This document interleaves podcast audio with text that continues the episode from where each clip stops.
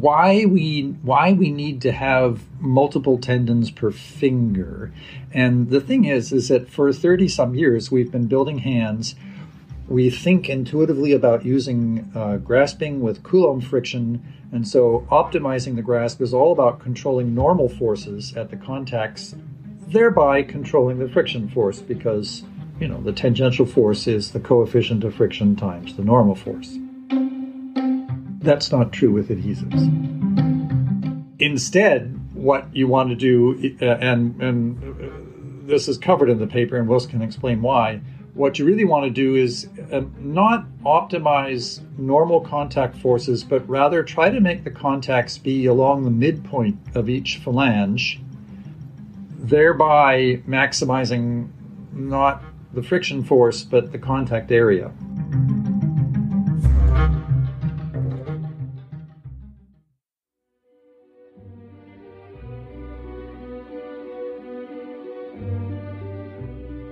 In this podcast, I'm sharing my passion and curiosity for soft robotics, where we share inspiring stories about the work we do and how we can push the limit. I am Mara Dwiney, and this is Soft Robotics Podcast.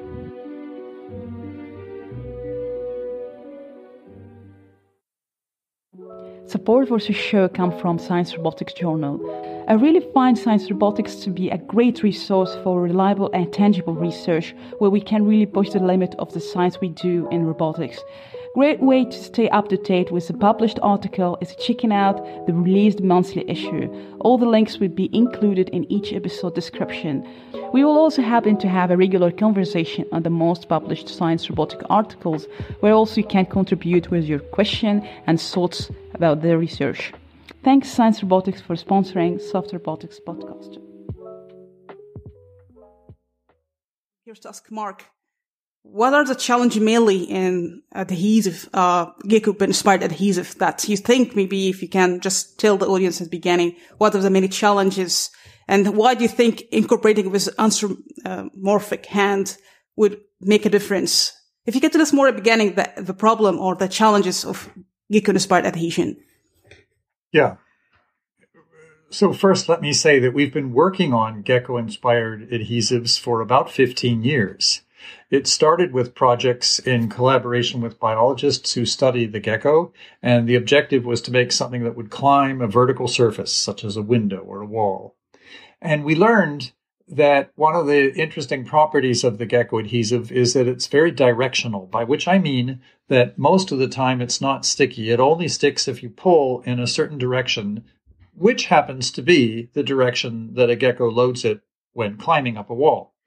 So we built these gecko inspired adhesives and we used them initially for climbing robots and then we started to look around for other applications one of the first that we uh, encountered was with NASA that we realized that these gecko adhesives, if you could load them in the right way, could be useful for grasping objects in space because you could come up very gently, contact an object, and then um, lock onto it without worrying about pushing it away. But that's a rather specialized application. We also had it in the back of our minds that we would like to use these adhesives for more conventional grasping applications, what you would do with a anthropomorphic multi-fingered hand. And the problem there is how do you how do you set things up so that you really get the advantage of the adhesive? In other words, how do you set things up so that the adhesive works um, demonstrably better than what you would get just from using soft rubber? And what makes it challenging is that once again, you have to load these adhesives in just the right way, otherwise, they don't stick. So, what this paper is about is how to design hands such that they do load the adhesives, take advantage of the extra um, security that that adhesion affords, and um, use it for grasping and manipulation. Mm-hmm. Awesome. So maybe if we go to step of that, maybe that design process what you mentioned, if we can break it down, the process, maybe if we go to Dane and Wilson, can you tell us more about the rule that you do that, this kind of design thinking to reach the problem? Um, cool. Yeah. So just to kind of launch into that, I think one of the biggest starter kind of problems that we were trying to overcome is that when people had used these gecko adhesives in like pure grasping in a single direction in the past, um, they typically, there have been several different ways to try and get that really careful force loading that, um, Mark had been talking about. But they usually relied on relatively complex, uh, transmission mechanisms or tendon networks or things uh, of that nature that, um, work if you just have two pads going together. But as you start to up the complexity of your hand, it becomes much, much more difficult to really do all this extra tendon routing on top of doing whatever actuation you're doing to um, actually move the hand and manipulate the grasp and whatnot. So we set out to try and find what is what is a ideally a passive structure that we can put behind the gecko adhesives that give them this same load sharing behavior without us having to like really intentionally control it from like a high level controls perspective. Uh, and then at the same time, we also, for most of these kinds of applications, and this can be seen in some of the other hands I designed before, is just you get a lot of implicit benefit out of having more compliant uh, grasp surfaces in the first place because that gives you more contact area right out of the gate. And these uh, gecko adhesives rely on contact area, not normal force, to kind of have their effect. And so the the design specs there become how do you make a a compliant uh, like kind of squishy substance that you can put behind the gecko adhesives that give you that extra contact area allow you to passively adapt to the shape of an object and then passively provide this shear load sharing effect that we write about a lot in the paper and is super important to using gecko adhesives efficiently. One thing which might, you know, might be worth bringing out is like mm-hmm. people are asking themselves, like, why why can't you just put foam rubber behind the gecko adhesive? Right. Yeah, and and to get to that is that no matter what you're doing when you're grabbing something, you're having slight there are slight irregularities in um kind of how much displacement you have before you fully engage with the surface. And effectively, it's just if it's not a perfect plate, there's going to be some some irregularity there. And which that means is that some finger pads are going to exert more force, or um, not necessarily more force, but are going to undergo a different loading scenario than other finger pads but you want both of those finger pads to undergo the same amount of total force. And that's what our passive structures achieve through this uh, diagonal buckling beam bending effect. Um, and at the same time, they provide that extra compliance. Maybe, I don't know if Dag would like to add something here in design or before going, you would like to add something here? Sure, I guess this is maybe a little bit uh, lower level details and less of kind of the, the scheme of our lab working on gecko adhesives uh, throughout the years. But on this specific project, we um, we knew we had some of these design goals of having something that could give us a lot of contact area, but give us the uh, the kind of force loading situation that we were looking for. Um, and so we started by having structures that um, that weren't were more complex or less complex even than um, than these ribbed structures. We had we kind of started really broad and tried to explore a whole bunch of different ideas, and then we inevitably failed on a lot of those ideas and were mildly successful on a lot of them, and then um, chose the ones that we thought were most promising from there, and then kind of continued to iterate on that um, to to start figuring out, you know, more specific details like the thickness of the ribs and the height of the pad and um, and things like that. So that um, that was a lot of the actual work and time that we put in was was thoughts on how to make kind of small changes to kind of narrow down the design that we we wanted to get in the end. Yeah, and some of those small changes have really big effects and that like we didn't even start knowing like which direction the ribs should even be angled per se. Like not like to the one or two degrees, but just like fundamentally should it be like angled left or angled right, so to say, so to speak. Or if we even needed ribs in the first place, or should it be an X pattern or whatever? Like there was just a lot of that. And so to go through all that, uh, over time with this iteration process was, was a fun time. This is a good point. Maybe we'll ask Mark in that case about there's many question here. Maybe the first thing about multi-material, because I think, or multi-structures, you mentioned passive and, uh, and the Gecko inspired adhesion here. So how you combination? Um, maybe if you can tell us about the challenges of design perspective, like the morphology or what kind of right structure.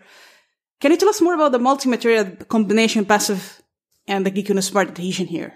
Yeah, there's a couple of directions one can come at it. First of all, if you do look at the foot of a gecko, it, of course, is a multi material structure. It has bones, It has the setae, which are of a fairly stiff material, keratin. But then, and they, but then they also have tendons, which are very flexible and, and are used to load the toe. And finally, they have a, a cavity, a sinus, a cavity, a sinus, if you will, um, with fluid to, to help get a, a, more uniform pressure distribution. So it's a very, of course, complicated, multi-material, multifunctional structure. Well, that suggests that you might need something like that if you're going to try to do general uh, grasping with adhesion in robotics. So, if you look at the hand, sure, there are links which are are relatively stiff, and they need to be because you need to transform torque, which you generate with tendons and motors, out to the fingers. But then we have these very compliant rib structures Ah, but then the adhesive itself is on a on a, a uh, very thin film, which is um, very flexible but essentially inextensible. Certainly, at least in comparison to the ribs, and that turns out to be very important. That's part of this. Uh, what it's a part of is is this combination of effects that gives us what we call um, load sharing. And what I mean by that is that what you want is that if a certain part of a finger is making contact with an object and you load it, there will be some shear stress there. And you want that shear stress to be as nearly similar as possible to what it is at other contacts elsewhere around the hand. What you absolutely do not want are local stress concentrations that would cause localized failure and peeling, and then the whole thing just kind of fails like an avalanche, and you don't you don't get the benefits. That's a very interesting point. Maybe based on that, maybe asking Wilson and Dan here, do you think the design, I don't know if in the paper was, you think intuitive design or what approach to that you can achieve and avoiding local stress at certain point of failure? It's very interesting. Yeah, I think it, it stems from a kind of a fundamental stress strain curve, which is called, uh, which is when a material is hyperelastic.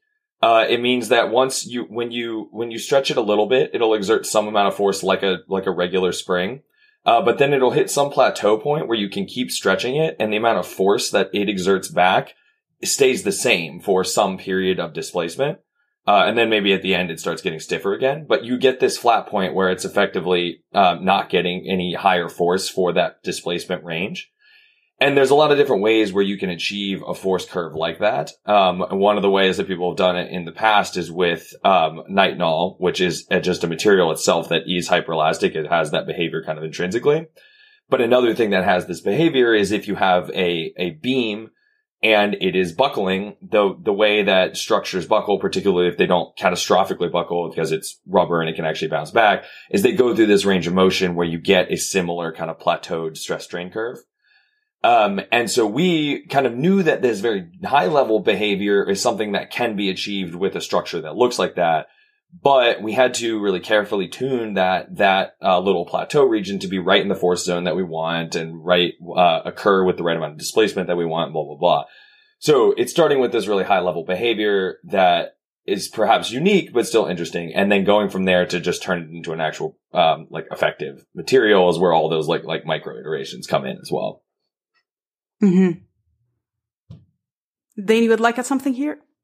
Sure. Um, I I think everything that Wilson said was totally on point. Um, one thing that I I'd like to add that I think is kind of especially fun about the solution that we came up with is that we're able to get this degressive stress strain profile that can you know evenly distribute shear loads across an entire hand, uh, and we were able to do that in a very local way. So we were able to do it just in this small, like centimeter thick pad, and we didn't need to really connect the pads in any way for it to, to work.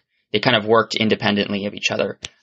And so that's kind of a, uh, just feels like a, I don't know, a fun element of, of how that, that uh, approach worked. Great.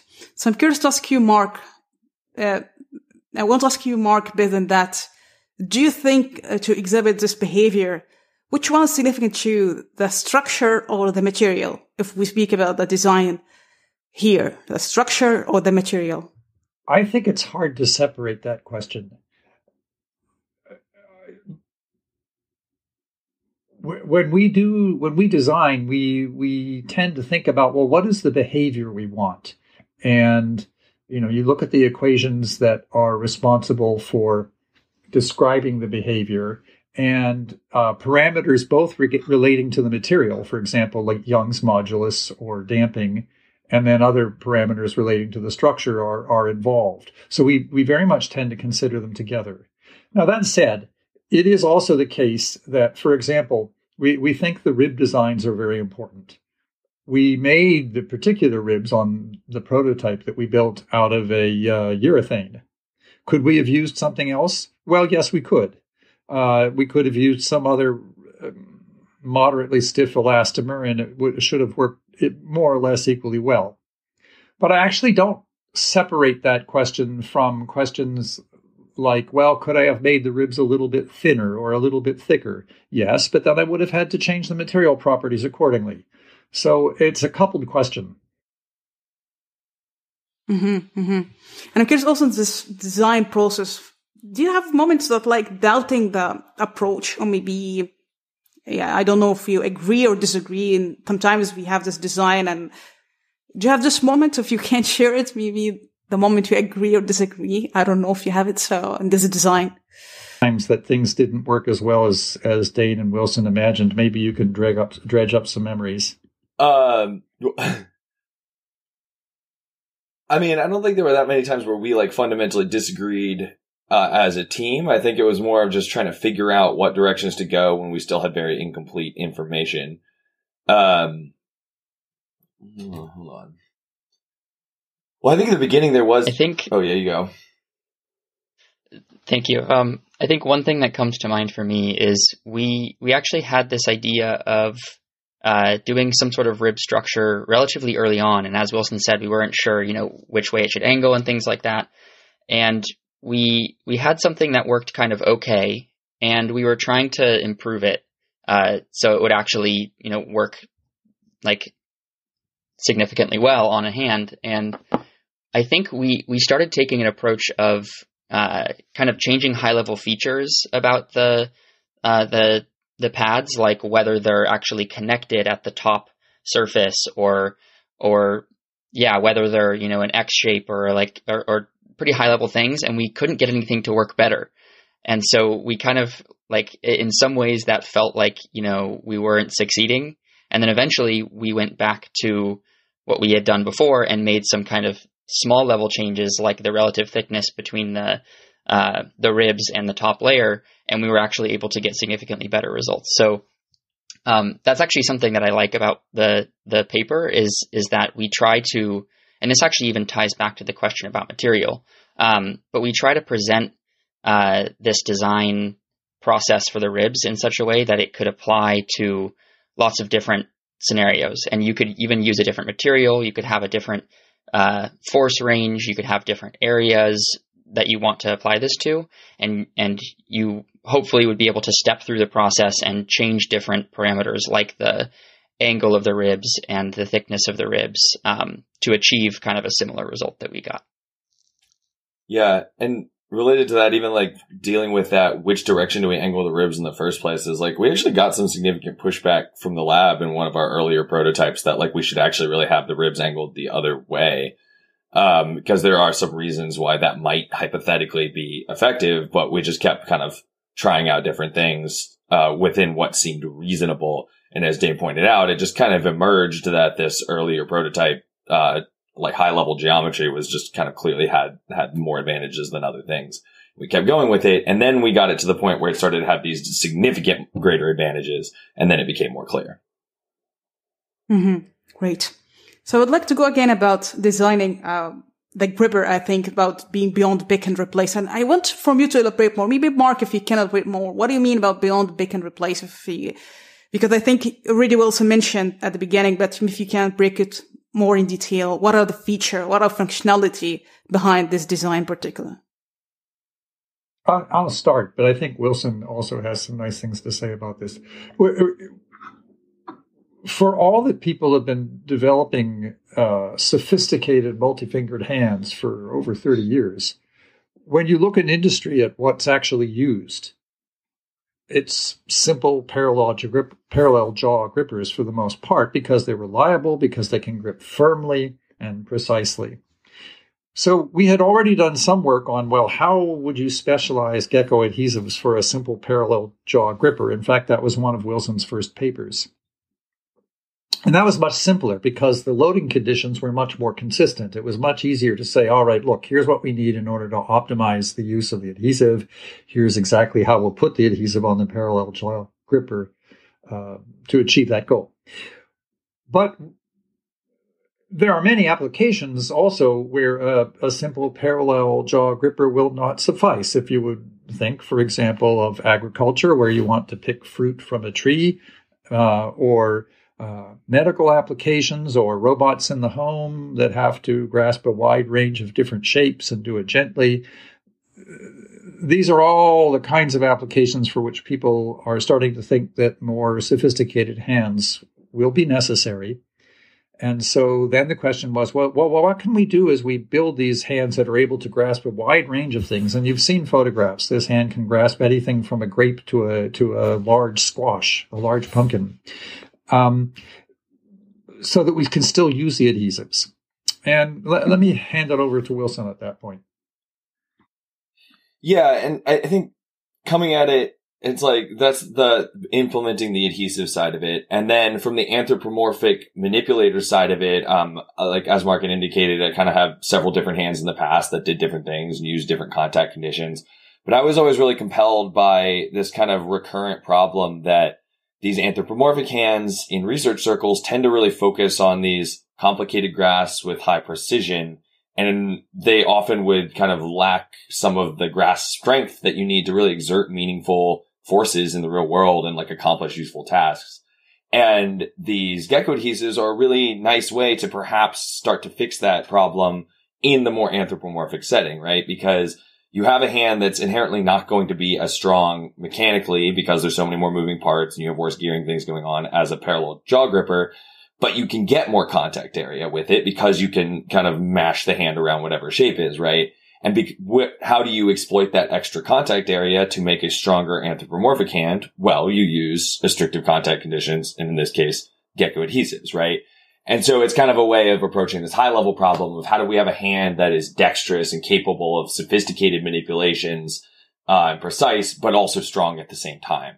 Um, and that kind of marriage just seemed to make a lot of sense. And that's something else that I kind of want to push forward as a, as a general goal of the field. Mm-hmm. I want to ask you if there's maybe parts in the research, especially in the paper, was maybe hard to explain. Or maybe in other sense that you couldn't really have this aspect at the beginning, maybe at the design, and was like, wow, I couldn't get this aspect of design. It was really clear to me. It doesn't make sense. I don't know if you have this kind of part in the paper, how to explain this part, or maybe counterintuitive in the sense of the behavior and how to explain that. Do you have this moments as well, or? I, I can point to one one point that that certainly wasn't um, obvious to me when we started, although it may it may have been more obvious to Wilson, uh, and, and um, which was why we why we need to have multiple tendons per finger. And the thing is, is that for thirty some years we've been building hands.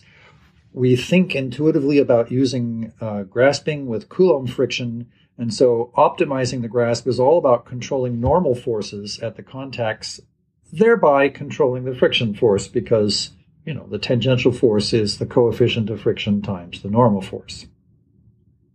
That's not true with adhesives.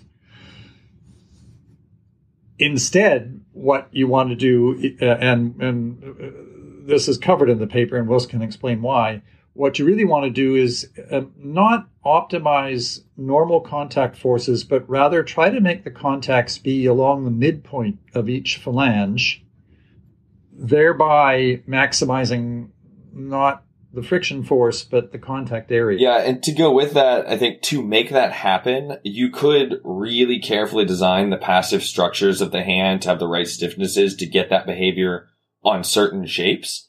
But to get that behavior on kind of almost any shape, you need a more highly actuated solution. And there were times when I was designing previous hands where I was working on something, it was stuff where it was typically be like one motor was controlling all four fingers or all three fingers or something like that. And there were a lot of times where it just felt like, in all honesty, the slightly more complicated solution of having a couple more motors even though the controls are a little bit more complicated, would make so many other elements of that uh, hand so much easier to do that it might actually still be a simpler solution. And I think that's a little bit non-intuitive that, you know, the lowest, the lowest hanging fruit isn't always what you think per se. Mm-hmm. Great.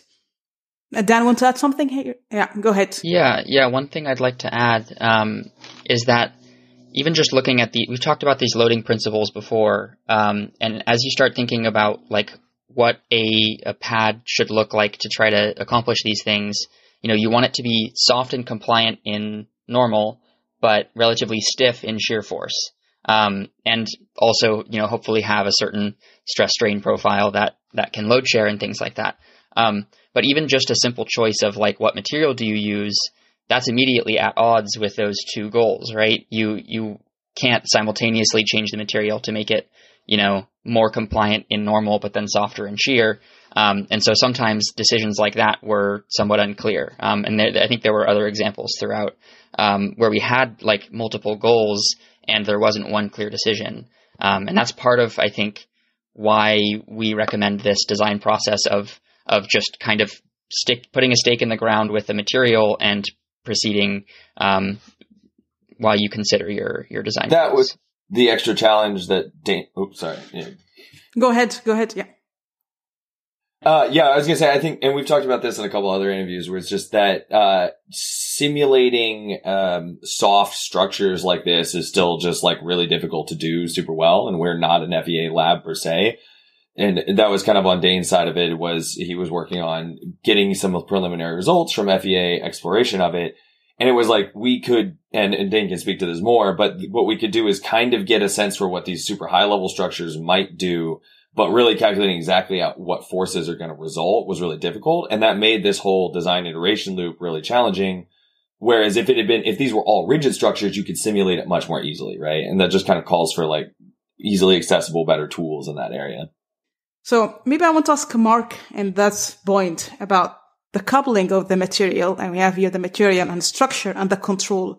If you see the three of them, do you think, for example, I think you know the example of the dead fish swimming upstream and how the, the coupling ge- of geometric and material nonlinearities can give us interesting behavior and there is no brain or maybe no control.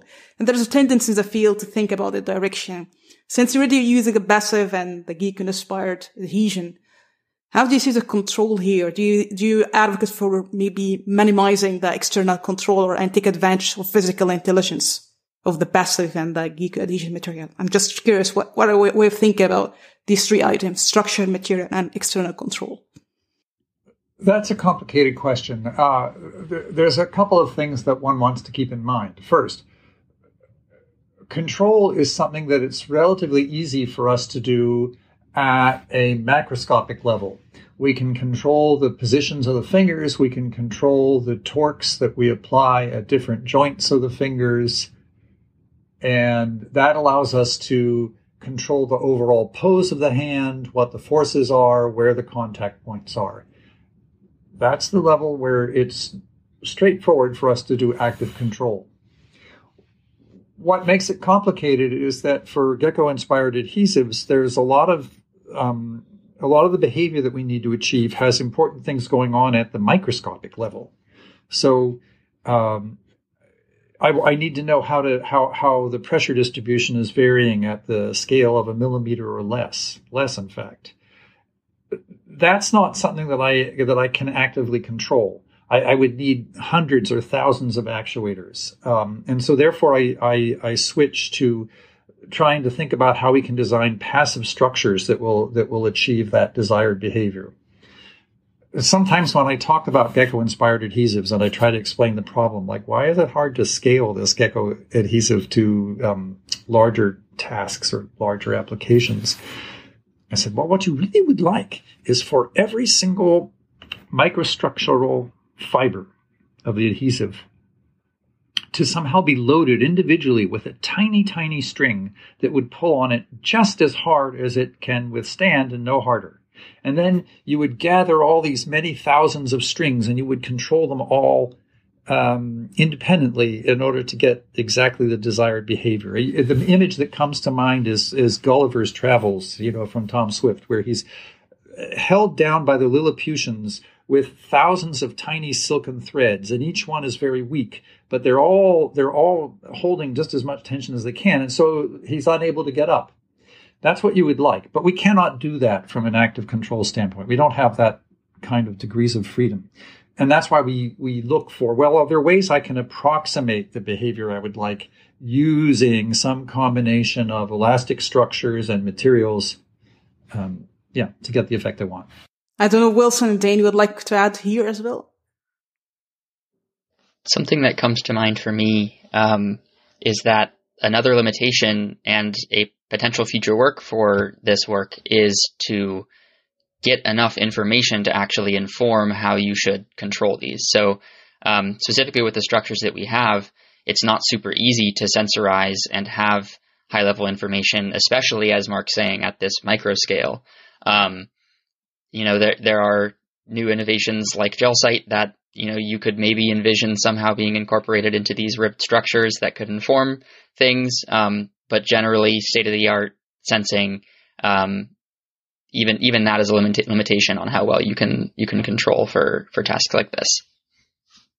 I was just saying, there are a lot of really cool tactile sensors out there, and to Mark's point is like you're not going to get that like millimeter by millimeter fidelity with most of them, but are you going to start to get some information about where you're making contact and where you're not? Like, yes, we can start to do that now, and I think that, as Dane pointed out, is that big area of future work to then inform how you use, as we talked about, having more than one tendon. You have this ability to control the angles of your fingers. Now let's use it using these tactile sensors.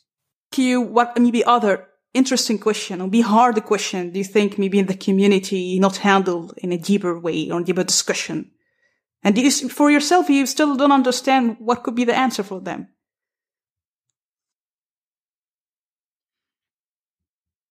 Well, there, you know, there are many there are many questions not yet answered, and there also, and also, frankly, there are there are many technological advances that that um, should come along.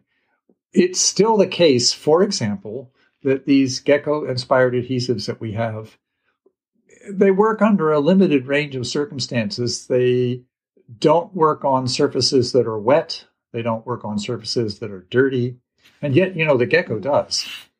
Uh, so there are improvements that should be made there for these hands to be more practical for other applications.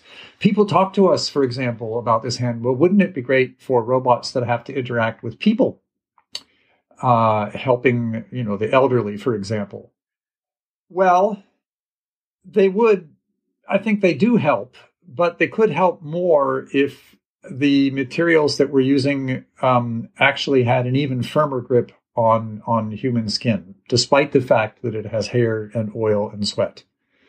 So those are those are some extensions and some unsolved problems that we we continue to address. Mm-hmm. And maybe with the failure, maybe the failure, uh, I don't know from the paper or maybe in the mechanism, how do you see this kind of failure situation or mode, fatigue? I, I don't know. There's something interesting. Life is an issue too. Yeah. We don't know actually how well this whole system holds up for um, weeks or months of, of use uh, in in realistic applications. Hmm. Mm-hmm. Mm-hmm. Great. So maybe if we can go to Wilson um, here about the challenges, maybe limitation in the paper, because sometimes you have limitation and maybe part still be considered for future work. Yeah, I think one one that jumps out as a little bit of a response to some of Mark's points they just made is that um, these these gecko adhesives behave very differently based on the different surfaces that you're making contact with, right? And that for the same surface, if you have dirt on it, you're also going to get less adhesion. And what we had to do when we were designing the passive buckling behavior of the adhesives were was not guess per se, but choose a, a force zone that kind of encompasses the most materials that we think are of interest and try and get the behavior we want in there. But if you suddenly, um, are interacting with something that's much dirtier, uh, you can drop below the minimum force where it's going to be effective. Or if you're touching something that's perfect glass, you actually are going to kind of underutilize your adhesives because the whole structure will sort of fail before the adhesives do. So we had to choose this zone based on kind of an average of what we were looking at.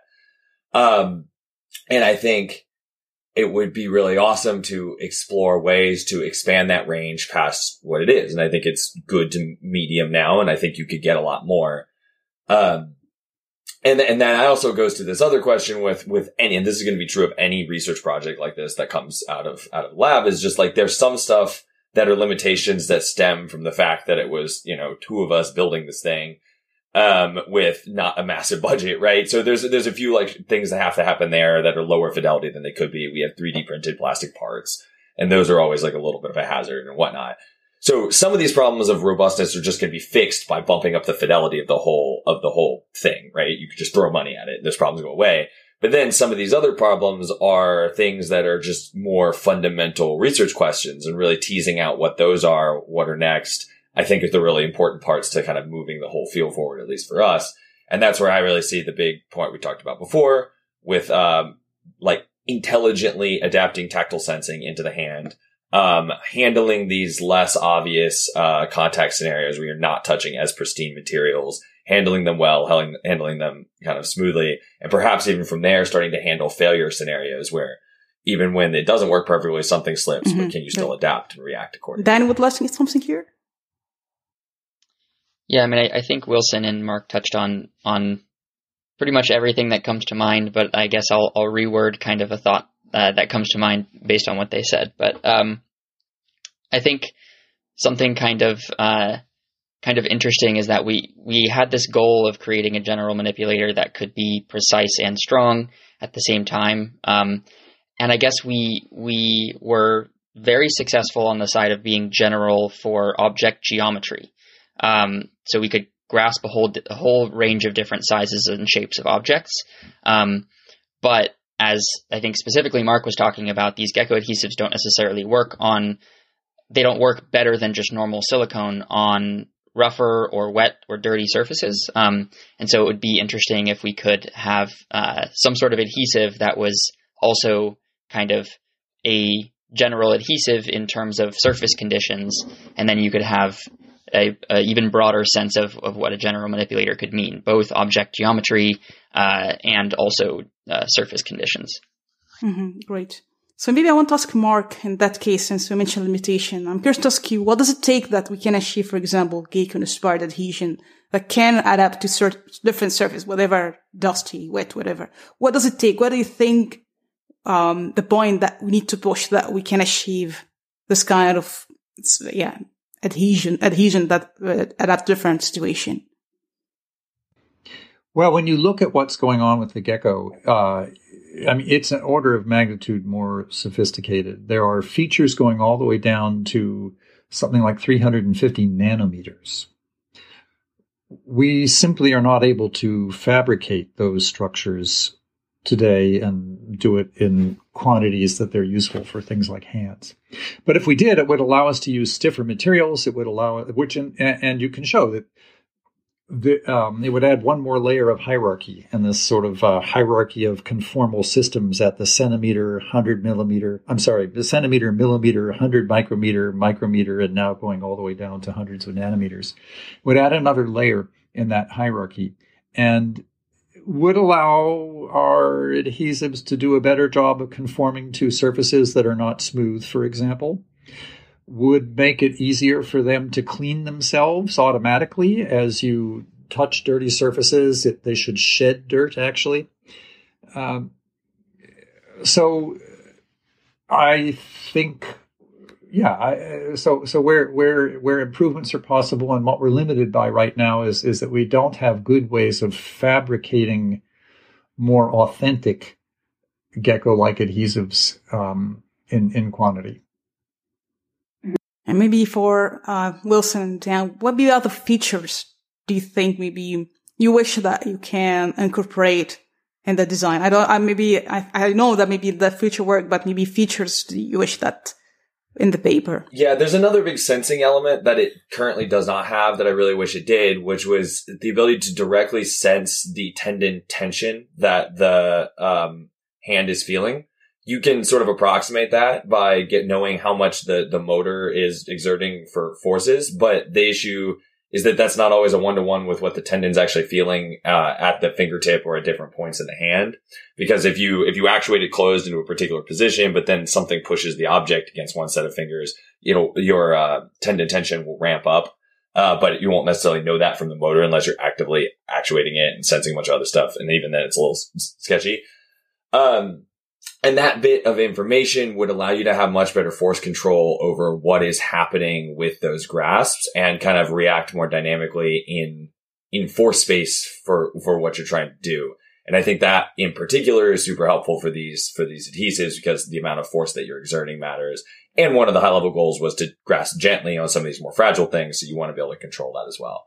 Uh, and we can sense the position of the fingers and we know how much torque we're exerting through the motors, but we don't know how much force is felt by the tendons.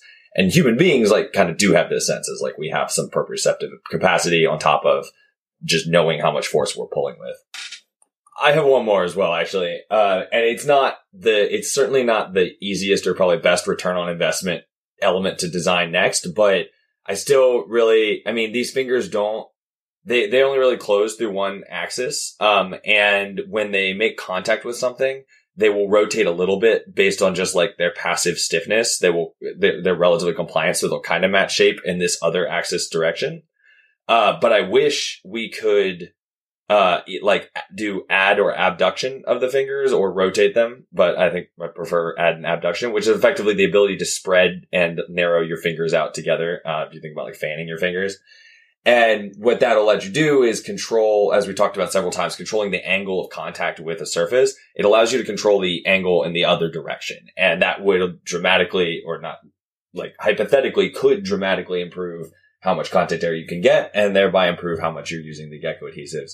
But it's a huge mechanical challenge for the design of the hand, adds a lot of complexity, adds a whole another whole degree of freedom, um, that you have to control um, and then on top of that, you need to know what you want to do. And that comes back to our tactile sensing questions from before. Mm-hmm. Great. So since it goes down maybe a few questions left, I would like to Mark in that case about using the passive and like the active material like adhesion here. How do you see the redundancy here? If the passive parts have failure, how do you see the adaptation between, yeah, the passive part and the adhesion part and the shape of the, the design? Do you think, do you th- how do you think about redundancy here? Well, one, one thing to be aware of that makes the um, current application, trying to grasp objects with the hand, very different from climbing a wall, which is where we started. If you're climbing a wall and adhesion fails, you fall. If we're grasping an object and adhesion fails, we're not actually any worse off than we would have been if we just designed an ordinary hand with rubber on the fingers. So, in the worst case, it devolves to just being soft rubber with no adhesion, which is actually not all that bad. It's just that you lose the advantages of adhesion where you can use very low grasp forces, hold things very gently. Mm-hmm. That's excellent point. Yeah. Great. So, I don't know if anyone would like to add here something or Wilson, Dan, it's okay. You want to add something? I think just a minor point to add on to Mark's there is too, is if you are kind of using these more difficult adhesive grasps, I think there might be some open questions about can you also put your, choose your grasp selection to be, um, for a given object and grasp. Can you choose something where if it starts to fail, it will then settle into yet another stable grasp configuration rather than failing catastrophically? And I don't have a great semblance of what that exact answer would be. And I think it's going to be very case by case. But I do think, uh, in terms of Mark's like early work on grasp taxonomy, I feel like it could kind of fall into that category of a high level planning going into it that would also give you an added level of redundancy to make the most out of the adhesives as well. Mm-hmm. Right. So maybe a question about the expectation of the paper and where you want to push more. I, uh, yeah, for this design in particular if anyone would like to jump in here, what's next? I think that should maybe get split into two paths, which is uh, like what are the, the, what are the remaining research questions, um, which I think we've talked on uh, several times uh, in in terms of the different mechanical changes we might make, the controls questions, and then in particular the integration of tactile sensing. All of those open up a lot of good research questions, as well as Mark's point on having kind of a new layer of, of hierarchical contact. Um, and I don't know what Dane's plans are if he plans to pursue more of those things, actually. So maybe he can speak to that. Uh, but then the other big branch would be if you were going to maybe make a simpler version and try and commercialize it in a different way, like what are those applications? And I think that's still a very open question that is in large part dictated by some of the stuff that Mark talked about before in terms of handling dirty environments. So we call it farmhand, right? Because it was supposed to pick fruit and do things like that. But doing it 10 times or doing it 100 times is very different from doing it a thousand times. So then you have these a little bit more commercial questions of how do you make it reliable? How do you make it clean itself? And how do you make it integrate into a full infrastructure uh, for a probably more specialized scenario? Um, and that's something that I think would be really Mark or Dane, you'd like to hear something for what's next, maybe? Or sure. Yeah. Um, so I think as as Wilson touched on, there are there are a lot of uh, kind of research questions we have in mind. Um, but I think at least the thing that would be most exciting for me is is seeing what steps could be made towards commercialization with something like this. Um, we have been in contact with some people who are interested in working, but kind of uh, no concrete plans yet for what exactly that might look like. So maybe the question I'd like to ask what makes maybe you satisfied and fulfilled in you as a researcher? What makes you satisfied and fulfilled as a researcher? Well, for me, I first of all, this hand is a way to bring uh, to fruition an idea that we've been talking about for, for quite a few years. As, as I mentioned, basically ever since we started to work on gecko inspired adhesives, initially for climbing robots, we had it in our mind that it could be used for other applications as well. And we kind of didn't have all the pieces put together to make to make that happen. So that that is satisfying. It's satisfying to see it work uh, demonstrably well for grasping a wide range of objects very gently with, with low forces. And, uh, you know, we're always thinking about what will be the next hands that we design. Um, Dane is working with me even now on a new project where we're thinking about robots in the home and what kind of hands will be um, put on those robots. Sure, if if gecko adhesives will um, improve the functionality of those hands in some applications, we're we're happy to make use of them. And I think now we understand exactly what they can and can't do. Mm-hmm. Yeah, I mean, it, it, you know, it, it's uh, eventually it becomes a field like, for example, bicycles. You know, bicycles have been around for more than a hundred years, and yet there's always new and better ones coming out. Mm-hmm. Great. So, also for Wilson, Dan, you would like to say something here, or okay for you? Yeah, I mean, I think my, I think the really satisfying thing that came out of this for me was sort of the, almost the simple elegance of this buckling rib solution in that it really just solves like several problems simultaneously in a passive way with a simple structure. And that's like pretty rare to find. And so there's a, a lot of things boiled, like most of the effort come into these kinds of things of like getting all the little details right. And that is still, of course, true here. But it was really satisfying to have this like key kind of insight pop out that allows us to get around all these previous problems kind of at the same time if we do it even reasonably well. And like the safe, like the margins on it is like, it doesn't even need to be perfectly tuned and still does a pretty good job at what it does. Um, and that always for me is like kind of indicator that it's probably a promising thing because if you have to get it down to like the 0.0001% perfectly optimized thing just to get it to work at all, then, you know, it's not going to be able to expand to a wider range of circumstances. And we didn't, you know, we had to optimize it some, but we didn't have to go, it could still be somewhat general. And that, that's really exciting to me. Mm-hmm. Great. And lastly, Dan, you would like to say something here?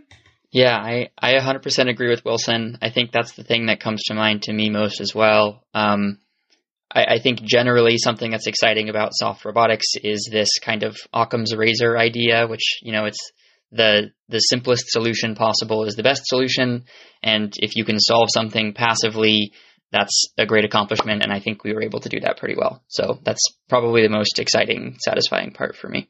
Excellent. So I don't know if you have any final words. Maybe anyone would like have any final words before we close. Any final words? Maybe Mark, if you have any final words. One sort of closing thought. I think uh, it, what we're seeing is the time has come that people are able to build these kinds of hands and actually many other works in soft robotics.